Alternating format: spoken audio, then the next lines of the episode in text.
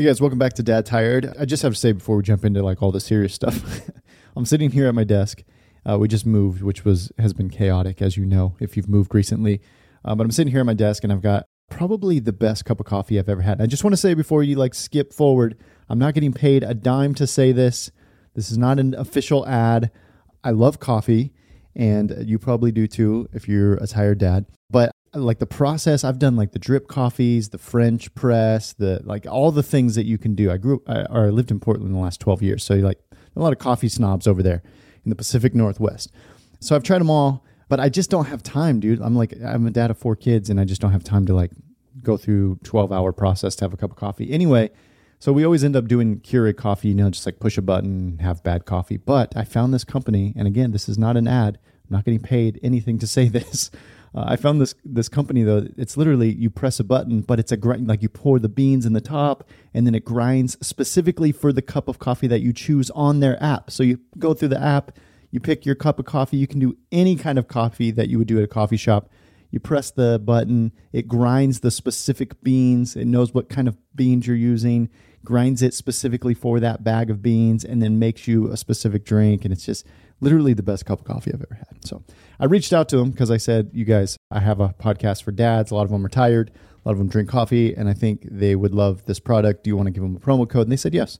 So the company is called Spinn S P I N N, spinn.com. And then they make these incredible coffee machines. They're a little pricey, but they're worth it. High quality, and you probably will make up for it by all the coffee. If you like your wife is drinking a lot of coffee at coffee shops, if you're drink, buying a lot of coffee at coffee shops, this is going to replace all that and uh, anyway, I don't get a kickback for any of it. You know, you can buy 10,000 of them and I won't make any money, but I'm just saying, really good coffee, cool company. They were excited about the Dad Tired podcast and giving you a promo code. So, anyway, Dad Tired 150. They're giving you $150 off. Dad Tired 150. Use that promo code at checkout and they'll hook you up. Speaking of coffee, uh, we have a Dad Tired retreat coming up. It's going to be amazing, but time is running out. If you want to go, if you're on the fence about going and you're thinking and you're procrastinating, you should stop procrastinating because we're about to close up registration for that. We have to tell the camp in advance how many guys are coming, and we're about to hit that deadline. So go to dadtired.com forward slash retreat and uh, sign up for that. You can get all your questions answered on there. If you have any questions, just shoot us an email and hello at dadtired.com and we'll, we'll be happy to answer any questions you have about the retreat. It's going to be amazing, but you can sit and have a cup of coffee with some other dad tired guys from around the country sit around the campfire, hear some good teaching, have worship, just connect with other guys, take a little break from all the chaos of your world and be poured into as a man, husband, and father. So, would love to have you guys come. dadtired.com forward slash retreat. That being said, let's dive into today's episode.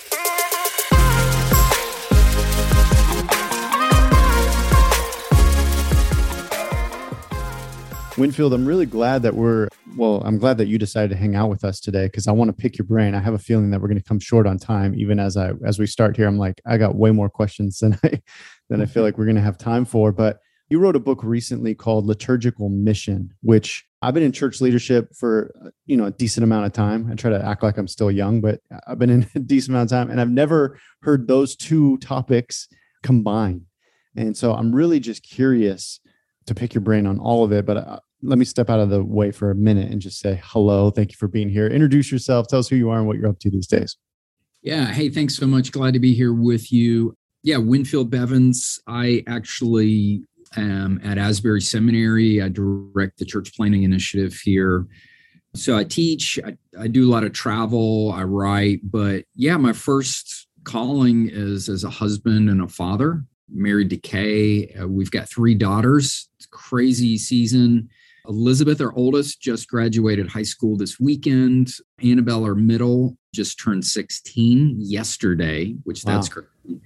Caroline is nine, our youngest. So three girls. That's, that's awesome, man. I got three girls as well. I have one boy. My my oldest is a boy, and then three girls as well. So it's uh I grew up with three sisters, so I was convinced for some reason God would give me all girls, and uh, yeah. He did give me three, but yeah, I snuck a boy in as well. Well, man, I'm excited to hang out with you and kind of pick your brain. Like I said, maybe we'll, let's just rewind all the way back to like square one, and let's just get into like liturgy because there's a lot of people who are listening to this podcast who grew up in maybe one of two camps. Either they're you know the liturgical tradition is that's familiar to them; they grew up in a church uh, like that, and then other of us have no idea. Like when you say liturgy, like we don't even, we've heard the word maybe, but we don't even know yeah. really what you're talking about. And and I grew up in a church that really didn't have any liturgical practices as part of our faith journey. And so I want to learn more as I've grown in my discipleship journey. I've become more and more in love with these ancient practices that are used as discipleship tools to bring us closer to the heart of Jesus. I would say I'm still new to all of it. And so maybe let's just step back into like square one. What is liturgy? Talk to us like we are an eight year old trying to figure this yeah, no, yeah, no, I mean, I, I explain this stuff to kids, so that's good. I have written several books on this for kind of people who are kind of coming at it. There, there really is a, kind of a draw for people across North America that are looking for roots and substance. And really, I think it's a hunger for formation that goes mm-hmm. beyond just kind of a cognitive kind of approach to discipleship and formation. And so, liturgy basically literally means the work of the people it's laos it's it's two greek words that come together uh, not to bore you with greek but it's the work of the people mm. and it, it's a secular term that originated with doing good and mm. over time early christians kind of co-opted the term to refer to what we do together in worship mm. so it's the work of the people in the context of worship but the earliest use of the term actually had this connotation for mission. Part of the draw of this is it's a corporate understanding that there are these rhythms and, and patterns that we do together that form us, but also lead us toward God's mission. And when you look at the historic church and you look at how disciples have been made for centuries, it's also directly connected home discipleship, family discipleship, which I know is really dear to your heart, is directly connected to our worship practices. And so part of the challenges of modern kind of contemporary Christianity, you know, kind of the big box smoke machine kind of rock concert approaches is there's no formation that connects from what happens on the Sunday morning show to what happens the rest of the week, if that yeah. makes sense. Yeah you know there's a few happy clappy songs there's a cute little sermon you know based on maybe connected to a scripture well historically there's been a framework for how christians have worshiped that actually it's all interconnected like cogs of a wheel and that's what liturgy does is it actually there's a formation there's a process there's a way that christians worship that's actually historically designed to to form us in the faith so hmm. hopefully that made sense. yeah, it does. It does from a high level perspective. I'd love to like let's rewind back in time a few hundred years or a thousand years and let's just talk about okay, so there's a family who has these liturgical practices. Am I saying that? Is that the right way to frame yeah, sure. that? Yeah, liturgical yeah. practices.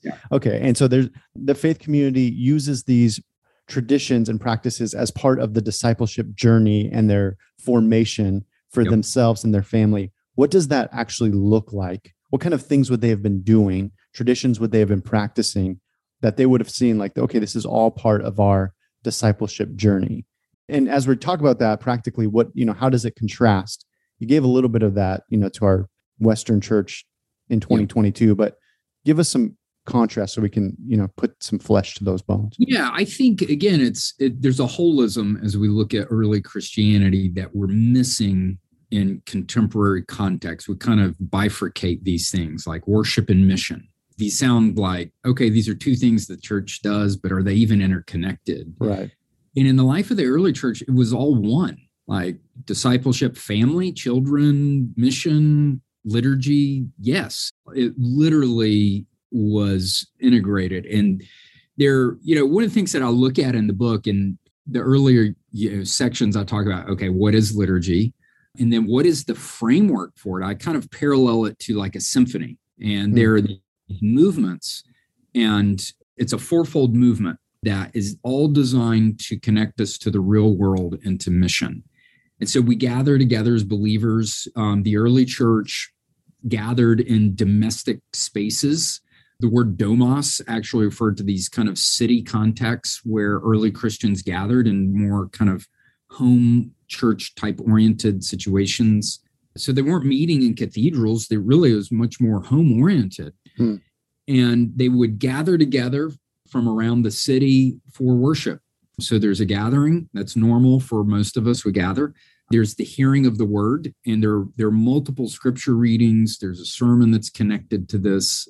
Again, this isn't foreign to for a lot of us, but connected to the worship is the kind of the third phase is the, is is the feeding or celebrating. This is the Lord's Supper, the Lord's table. There's a formative thing that happens as we gather around the table. Hmm. Our home liturgies, the life of the early church was all interconnected to these rhythms of worship. And so the fourth kind of area or structure to the worship or shape of the worship is the sending out, where we get the term missa, mass. It means the priest or minister would say, You've now go, you are sent on mission.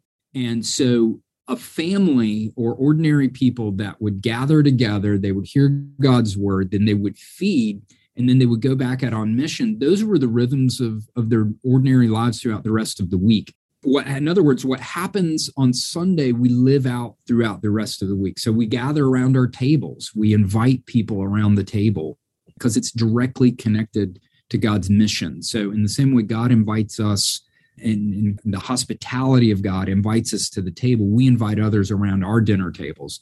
So the ordinary spaces of the home then become places of formation and discipleship as well as mission. Hmm. And so this was very much the life of the early church. And it made sense because that's how they worshiped and that's hmm. how they lived together.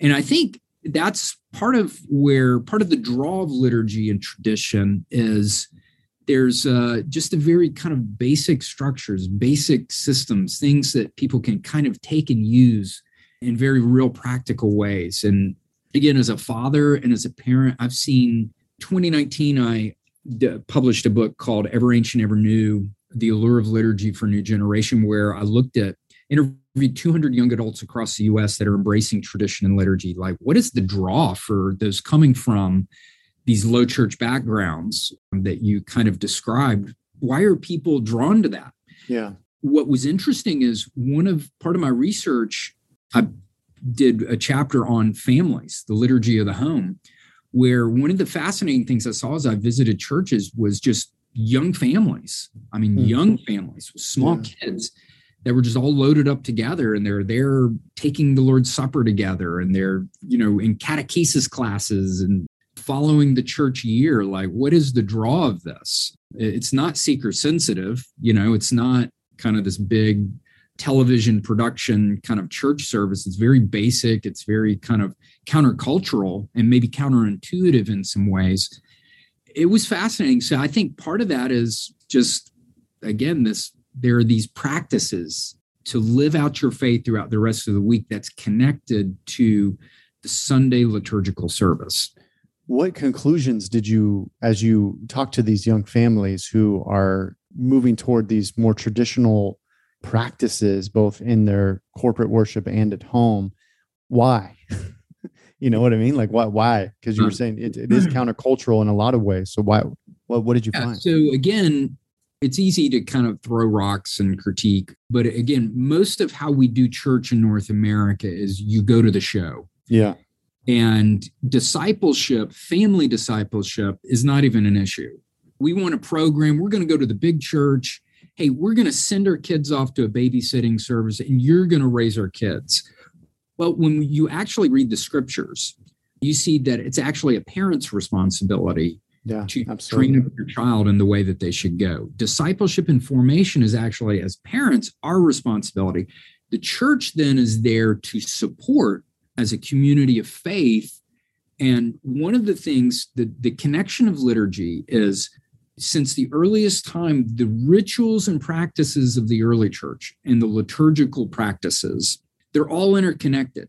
And so there are these historic practices that have been passed on throughout the ages that have been how families have trained up their children in the way that they should go and I, I, you know i could unpack those a little bit but i yeah what what are what are some of them what are some of the practices that the families yeah. so again back to this idea as i interviewed these families like they would share like wow we've discovered these tools these resources that are timeless that help us form our kids and we do our faith together so yeah some of those is like one of the basic ones is again, Sabbath, uh, I think, you know, the, the worship together, a lot of times liturgical churches, they're not like just sending the kids over there for a babysitting service. It's all integrated where you have scripture readings. Liturgical churches follow what's called a lectionary, which are scripture readings throughout the church year.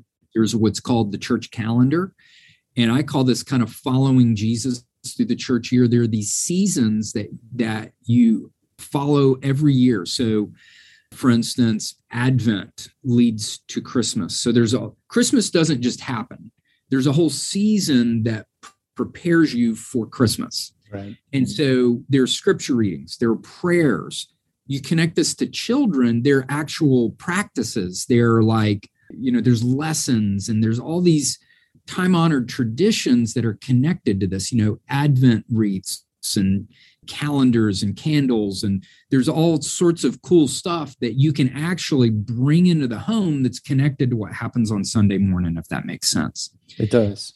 Then when you get into Lent, you know, most big evangelical churches, Easter is the big deal, right? It's the big show. It's like the biggest production of the year. Well, what happens is a pastor could be preaching a whole sermon series on money, all right, or on, I don't know, evangelism. Well, they'll take a break on Easter and preach on Easter, and then they'll go right back into whatever sermon series they were on. Well, in the liturgical calendar, you have a whole season called mm-hmm. Lent. That's 40 days of prayer where you're just getting your heart right before God. You're like, you're fasting, you're praying, you're seeking Jesus. What could be more evangelical than that? What could be more Christ gospel centered? And guess what? You get to do it with your family. Yeah. There are practices. They're like, hey, we're going to give up stuff for this season. Kids, what are we going to do this year for Lent? Like, that's a common question. What are you doing for Lent? And it's not just giving things up. Sometimes it's like, what are we going to do? Like, man, let's visit the nursing home. Let's get out there on mission. You know, let's do a yard sale and let's give all that money to help homeless people in our community. And so these seasons and these rhythms of the liturgical church year, I think, are one of the greatest gifts that's missing in so much of kind of big box contemporary Christianity. That for me personally, as a dad, like, man, what a gift. I get to practice my rather than having, I guess what I'm trying to say is rather than having to make it up, rather than having to be like, yeah. all right, how am I going to disciple my kids? I got no idea. I wasn't raised like this, but how do I form my kids? Wow, what a breath of fresh air to say, to look into the treasure chest of church history and be like, man, look at this stuff. There's all these riches and treasures and gifts that actually belong to the church. They belong to me. They belong to my family and my kids so Advent, there Advent, Lent, these seasons, there are these little practices that you can bring into the home that are just really beautiful and uh, they form us, but they form our kids. Yeah. I was talking to my kids the other day about the Feast of Tabernacles. We had we had been reading about that and like what does that even mean? And I didn't have a good answer for them, so we started to like research it together. Yep. And uh, what it led the conversation to was that there have been followers of Jesus who have been doing things to remember God's faithfulness for a really, really long time. and that was a cool conversation to have with our kids because we live, especially in America 2022. I mean, it's just the fad. Like, I, we, you just got to, whatever's on the news today will be like gone completely out of the cycle in a week. You know what I mean? Like, things are just come and go and come and go. And so, for our kids to hear that there's like, no, Christians have been doing this practice for thousands of years. And we remember, and I was trying to tell them like great grandma did this and she passed it on to my grandma and she passed it on to my mom and my mom passed it on to me. I grew up in a all the men in my family bailed, so I have to use women uh, yeah. as an example. But all these women who have been faithful and who God has pursued, and as a result, I was like, now look at you. We're sitting on this couch talking about Jesus and His pursuit of us because of all the people that come before us. And so there was just so this cool like, there's a bigger picture here, and I think that's kind of in my very elementary understanding of these traditions it is a cool way to like point our kids back there's a story bigger than you that's been happening for a really really long time one of the first chapters in liturgical mission is recovering story formed worship and i think exactly what you just said much of so much of contemporary christian worship is you go to the show. In a liturgical context, you hear the story. The entire service preaches and tells the story of God. Mm-hmm. So you have multiple scripture readings in the lectionary. Literally, you'll have an Old Testament reading, you'll have a you know a psalm reading, an epistle reading, and then the gospel reading every Sunday. Hmm. And they all follow these themes of the church year because they're telling, they're taking you on a journey and they're re-narrating the story of God. And hmm. one of the biggest problems and crises in the church today is we don't know the overarching story. We hear it every now and then. It's it's very fragmented. We'd be like, okay, Jesus lived 2,000 years ago. He died for you. But 2,000 years went on and we're Christians today. Well, in a liturgical service, the whole thing is about the story of God, the worship, the t- table. So you have the scripture readings. Every week you're hearing the gospel as you prepare to come to the Lord's table. That's really cool. That's the altar call. That's the yeah. gospel every week is you will be invited to the table and you'll hear on the night that Christ was handed over to suffering and death, he took the bread, he broke it, he gave it to his disciples, said, Take, eat, this is my body, which is broken for you. And then here's the cup, you know, and you're you're remembering the story every week. Mm. That gospel story is told. Your kids, it, it gets in you, it infuses its life into you. Mm again in these annual rhythms and what happens is we're rhythmic ritual people. Mm. and the problem is in much of contemporary society just like you said everything's new. And from day to day like the news we live our lives around what's happening on social media. and but the liturgical calendar doesn't give a rip about any of that. Like right. it's all about this it doesn't change. Every year you're following these same patterns and rhythms and they get into you and then they get into your children. That's what's really cool about it. That is cool. What faith denominations would that they're strong in the liturgical practices? So anglican church if somebody was like, man, I my church doesn't do this, but I'm drawn to like, yeah, you know, yeah. churches in my neighborhood that might be a little bit yeah, more. that's right. Probably. So again, you're going to have like your, you know, your big Catholic, Orthodox, um, Anglican, Episcopal are going to be kind of more Protestant oriented churches. So, so if you're coming from an evangelical background, you're like, how would I even get into a church like this? Probably Anglican is probably Anglican churches are usually a unusual mix where oftentimes you'll hear really good preaching. You'll have liturgy vestments. It'll kind of be fully liturgical. Sometimes they're charismatic, spirit filled, which is a really cool mix. A lot of Anglicans will use the term three stream evangelical, charismatic, and sacramental and then you know depending on the denomination some presbyterian churches are more liturgical some methodist churches are more liturgical. It's kind of hit and miss. Lutheran's going to be another one. There's uh, lutheran churches are going to be liturgical. I'm a part of the anglican tradition and for me it's been and i've seen so many people in north america that are kind of coming into anglicanism for this very reason. They're you know tish warren's liturgy the ordinary tish is an She's an Anglican minister and kind of writes from that framework. That's kind of the tradition that I'm a part of. The Book of Common Prayer is a great resource that you could kind of pick up. It's kind of, I call it the gateway drug to liturgy. you know, so pick you up a Book of Common Prayer. I've done some writing on this. I wrote a book, Introduction to the Book of Common Prayer in 2013, I think, that's on Amazon. But yeah. What, what, what, are some of the myths? So for somebody that's like evangelical and they're thinking like Anglican, like because uh, let's if we're just like addressing the elephant in the room. That's right. Every denomination they've go they always kind of hint towards other denominations, which is just you know I think this is one of the the worst parts about the Christian yep. church, capital C, is we just kind of like, well, those Christians, you know, and those Christians, you know. So for yep. the evangelicals, thinking like, oh man, okay, I'm interested in liturgy, but I don't know. I've heard some things. You know, what are some yeah, of the myths no, that we could just yeah.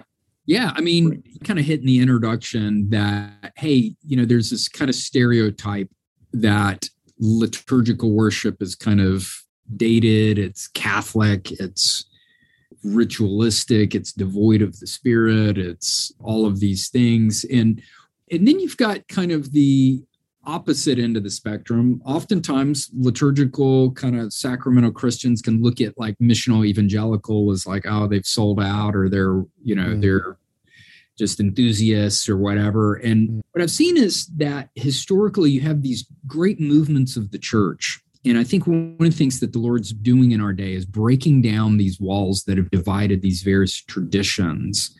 And to see, you know what? God's been with all of these streams and we can actually claim them for today. And i think that's kind of where i'm at is like i think there are riches that we can draw from the pentecostal charismatic tradition as kind of introduced the larger body of christ for the need of the person and work of the spirit. The evangelical tradition is really championing you know the word the preaching of the word. You know the liturgical has kept these great practices throughout the ages. And the funny thing is we had planted a church a surfer church on the Outer Banks, North Carolina. We were there for 10 years and it became an Anglican church. It's funny, like we led a surfer church into kind of this Anglican stream. And, you know, we had some people were like, what the heck is this? I remember one lady, one grandmother, if you will, you know, was like, are you, you know, are we becoming Catholic? You know, and it's like, no, we're embracing what the church has always believed. And that's mm. where the connection for mission is yeah. that these historic practices, the historic formation of worship, what it does is what liturgical worship does is again it tells the story of god every week. You're immersed in that story. And so because of that it forms us for mission.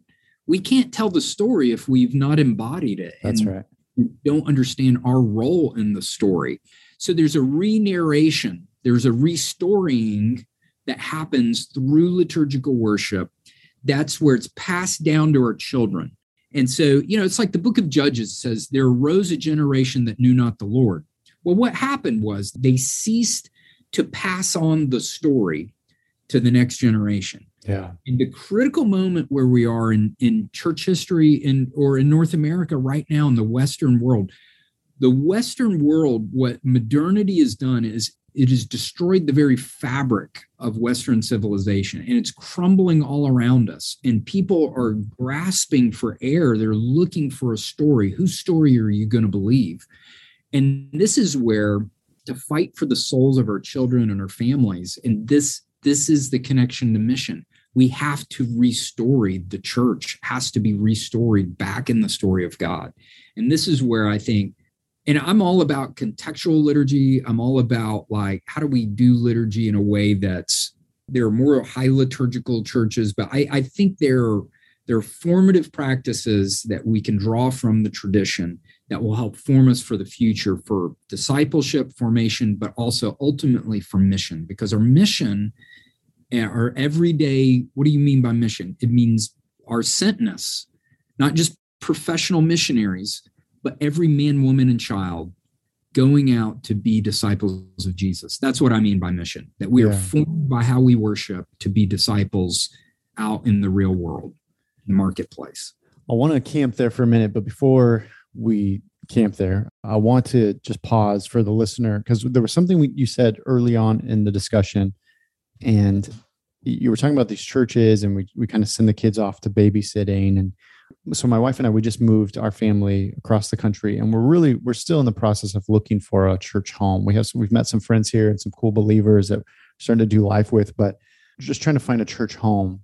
We were at one church for a while and I, I told my wife maybe after a month of going there, like I don't think I've heard the word discipleship once since we've been here. And so part of what I'm doing, the reason I'm pausing is I just want every, I know a lot of young families, you're looking for a place, a church home. It feels hard to do that these days for a lot of reasons. But when you're looking for a church home, man, I just think that discipleship is it a key focus of the church? Like, are we actually trying to raise disciples who are being sent, as Winfield just said, on mission to see the the word of God and the message of God and the redemption of God saturate all of our communities in the world?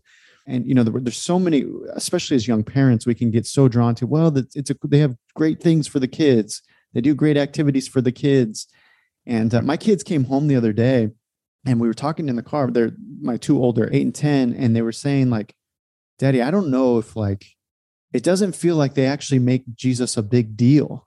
They were talking about the church and the church the, the, the, like their time on sunday morning. I was like what like what? Like that's the biggest deal. Why else do we go to church? You know they're like, we we sing a lot of songs, we play games, and you know, it's really fun, but uh, it doesn't seem like they make Jesus a big deal. And I was like, all right, well, we gotta, we either gotta feel called by God to be here and invest into this body of believers, or we gotta find somewhere else where they do make Jesus a big deal because that is a big deal.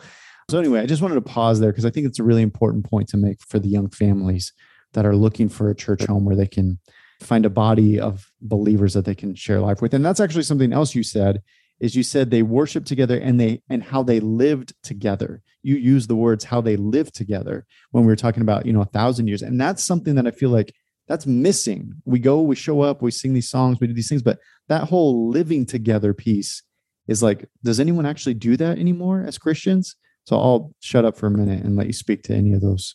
Yeah, I mean, it, it's interesting. There's this. It's like, hey, we go to church and then we come back and we kind of do our thing, and we got to fight as families. And I'm living this. I mean, honestly, stuff you've named. Like, I've been a pastor, church leader for gosh, 20 years, 20 something years actually. Um, and the last we've been here when we moved to come to Asbury Seminary, like I train leaders around the world, but you know, I'm no longer in a pastoral role. So we had to visit churches for the first time in my entire life. Hmm. Like literally the first time in my entire adult life, I've always been on staff or leading a church. And it's been fascinating, like visiting churches and kind of doing the stuff you're just talking about. Like, mm-hmm. and coming out of the pandemic, one of the fascinating things is like we were a part of a church that was kind of downtown Lexington, and it was a great church, great sermon, worship was wonderful. I mean, there were, there were a lot of things we loved about it, but it wasn't local. What do you we, mean? Like local for you or local? Like, yeah, we, yeah. we were driving 30, 40 minutes. Right. Right. And, you know, we would talk to people and wave. I would help out every now and then. I would preach and do, you know, but so coming out of the pandemic, you know, again, the first year of the pandemic, I mean, gosh, you were watching online, you were doing whatever, yeah. you know, all of us, to be honest, were just completely disoriented. Yeah. And this past year, we really felt like the Lord said, get your family in a local church. And it might not be the best church, you know, it might not be the most ideal. And thankfully there's there's a great Anglican church that we've leaned into. It's local, it's quirky, there's, you know, it's not perfect, but it's really been a beautiful mess. I mean, it's been really cool to like lean into community here locally. You know, the Lord's kind of awakening and calling us to use our gifts and to lean into it as a family locally with other families. And so I think that's the other thing I would just add to it if Jesus is there, you know, that's the requirement, right? Right. I mean, you can't you can't go to some crazy church that's like preaching about God knows what, but there's no perfect church. Right. And but if you can kind of lean into community, and it might even be, you know, the other thing is maybe you worship at one church, but locally find other believers that you can kind of lean into community with. That's often the case is sometimes your closest kind of relationships are with believers who maybe are other traditions that you kind of lean into community with with your families and your kids. That's also been another gift. Just mm-hmm. find christian community wherever you are i think is really really important. Yeah we're about to move into a new neighborhood. Anytime we move into a neighborhood we always tell the family like that god has sent us here. We are sent ones to be salt and light to this street you know and so we've been they're finishing up our house, and so we've been like praying for this neighborhood and the street that we live on. And we're talking about all right, who praying for our neighbors that we don't know yet that we'll get to know. When we're talking about liturgy, like how does liturgy and mission, when you're talking to a family, like all right, Jared, you're about to move into a home, you want to be sent by God, you want to see yourself as missionaries, a family on mission for the glory of God. How does liturgy? How will that play into that whole experience? Yeah, that's good again, there are how does liturgy inspire mission? I think one, there's this fourfold framework that I think you can apply to anywhere. So again, you gather, you hear the word of God, you celebrate, you feed, and then you're sent. Think of your home as the primary, you know, there's a historic term that the early church and actually through, I mean, even Jonathan Edwards, John Wesley, like use the term the little church. And I love that. You think of your home as a little church. Mm-hmm. And what happens on Sunday should, again, inform how we live and do faith together. Formation. There's there's a great little book I saw here recently called The Domestic Monastery, which kind of parallels. Yeah, I saw that. Yeah, I saw that.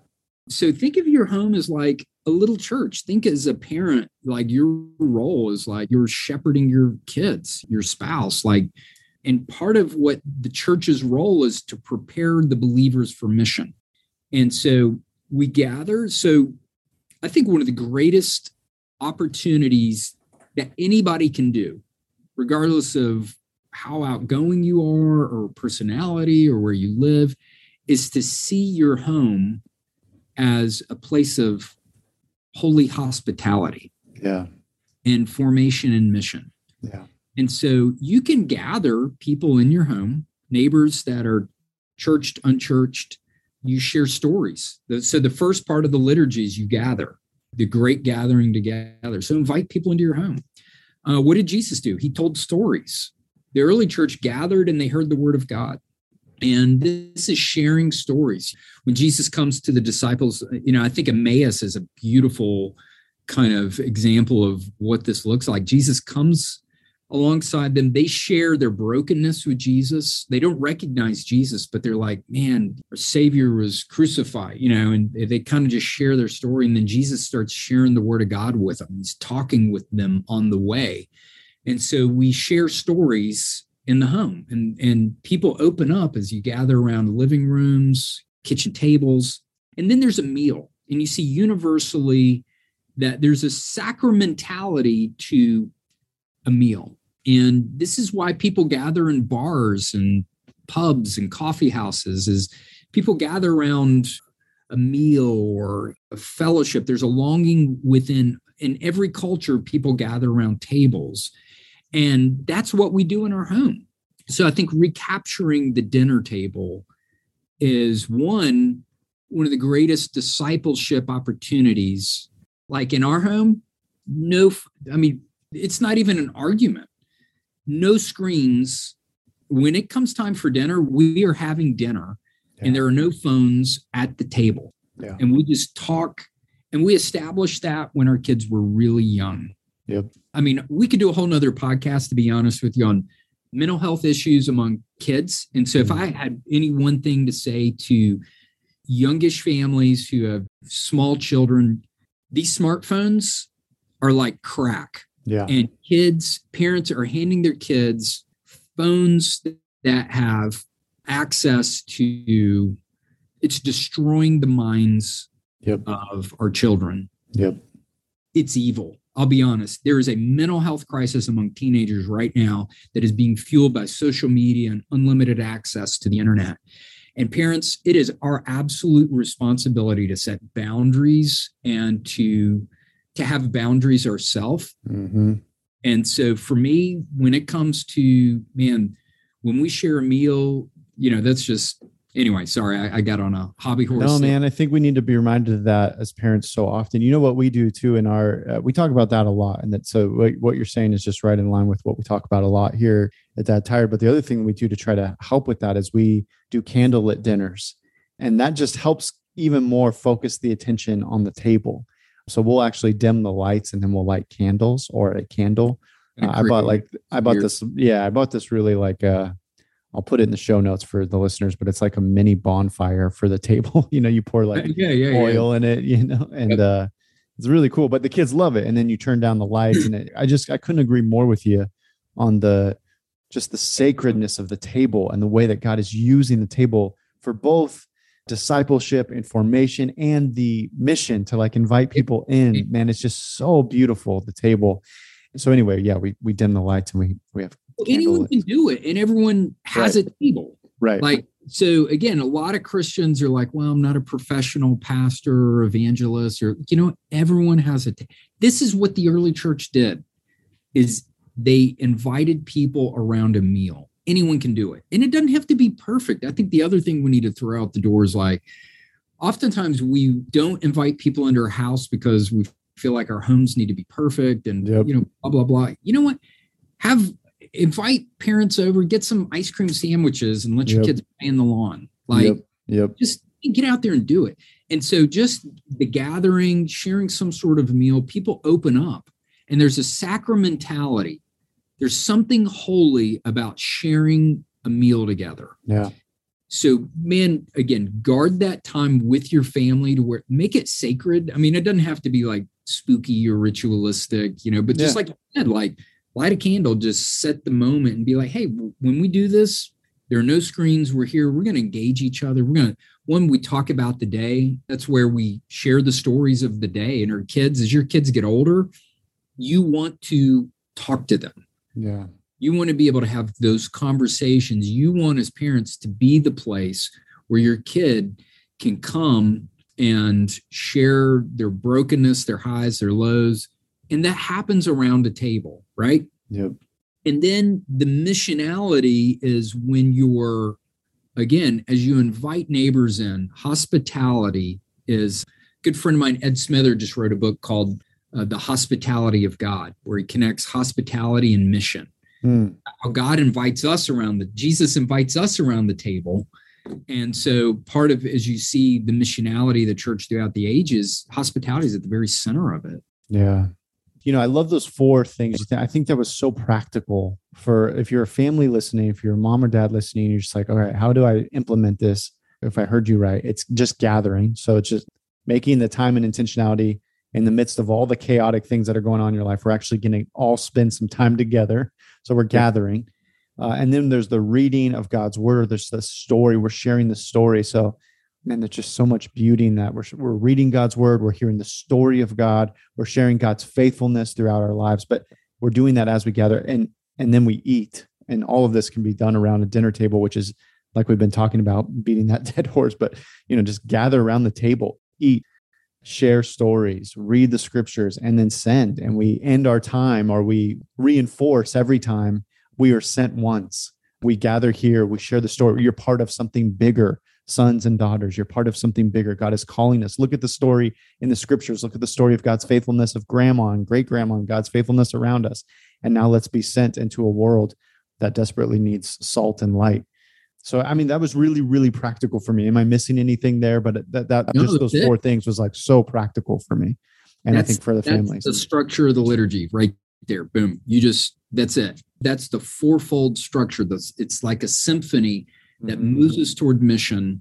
And I think if we can recover that, again, that's what I mean is like what we do on Sunday should actually be forming us for how we live out our lives. And as families, that's that's the thing. Like churches are not equipping families to be able to do this stuff in the home.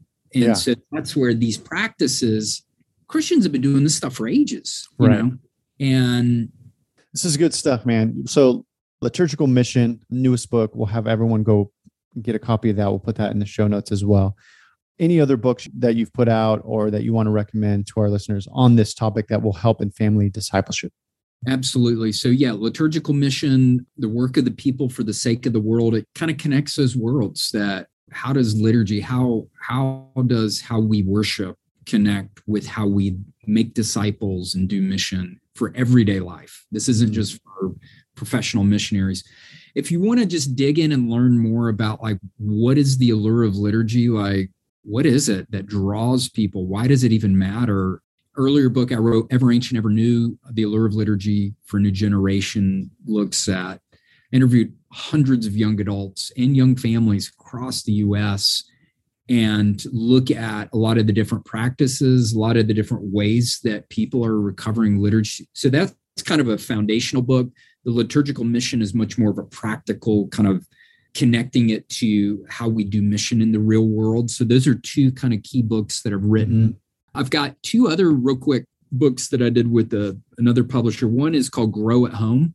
It's a beginner's guide to family discipleship, and Cool. I'll email you a PDF of it if you're interested. Oh, I think cool. you really like Yeah. uh, touches on some of these very practical. It's a little 120 page book. It's like families you could take this. So it's Grow at Home. Then at the beginning of the pandemic, it was funny. We did a um, I did a book called Living Room Liturgy Hmm.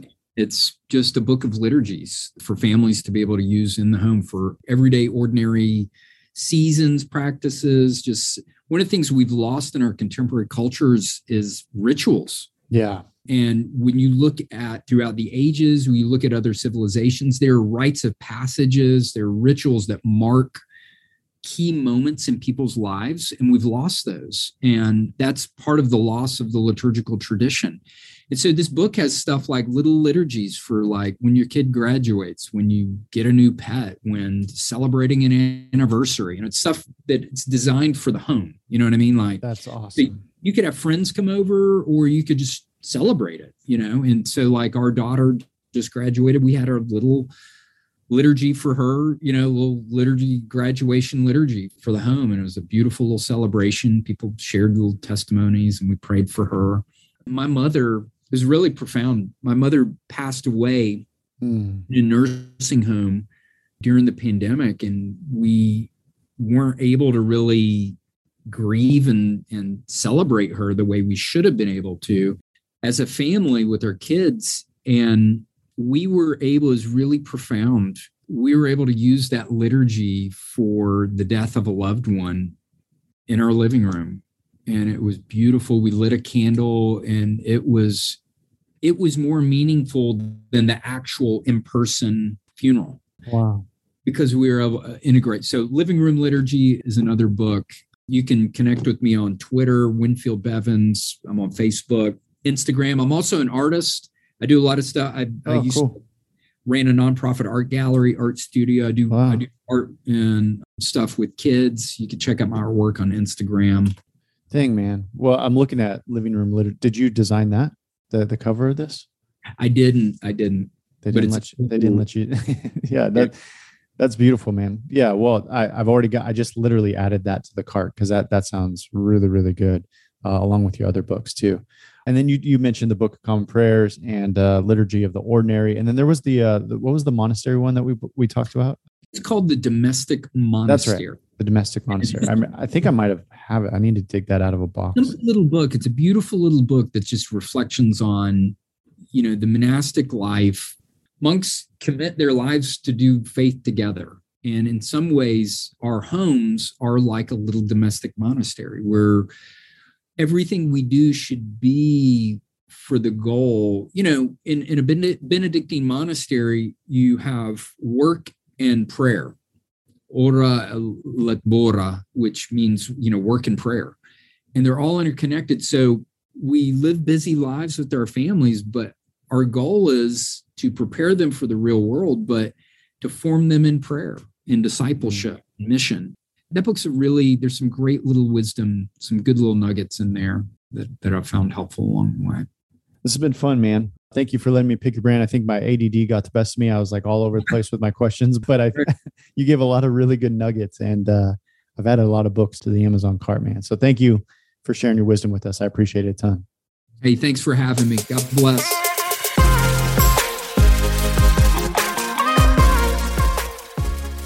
Hey guys, hope that episode was helpful for you on your journey of becoming more like Jesus and helping your family do the same. If you want to talk about this episode more, we have a private community, not on social media. It's just our own little app where we hang out on the internet and encourage each other to be the husbands, fathers, disciples that God's called us to be. If you go to dadtired.com and just click the community tab, you can sign up to be part of that community. We'd love to have you there. There's also questions at the end of are in the show notes for all these episodes. So if you get together at a meetup, you meet other Dad Tired guys, which you can also find online on dadtired.com.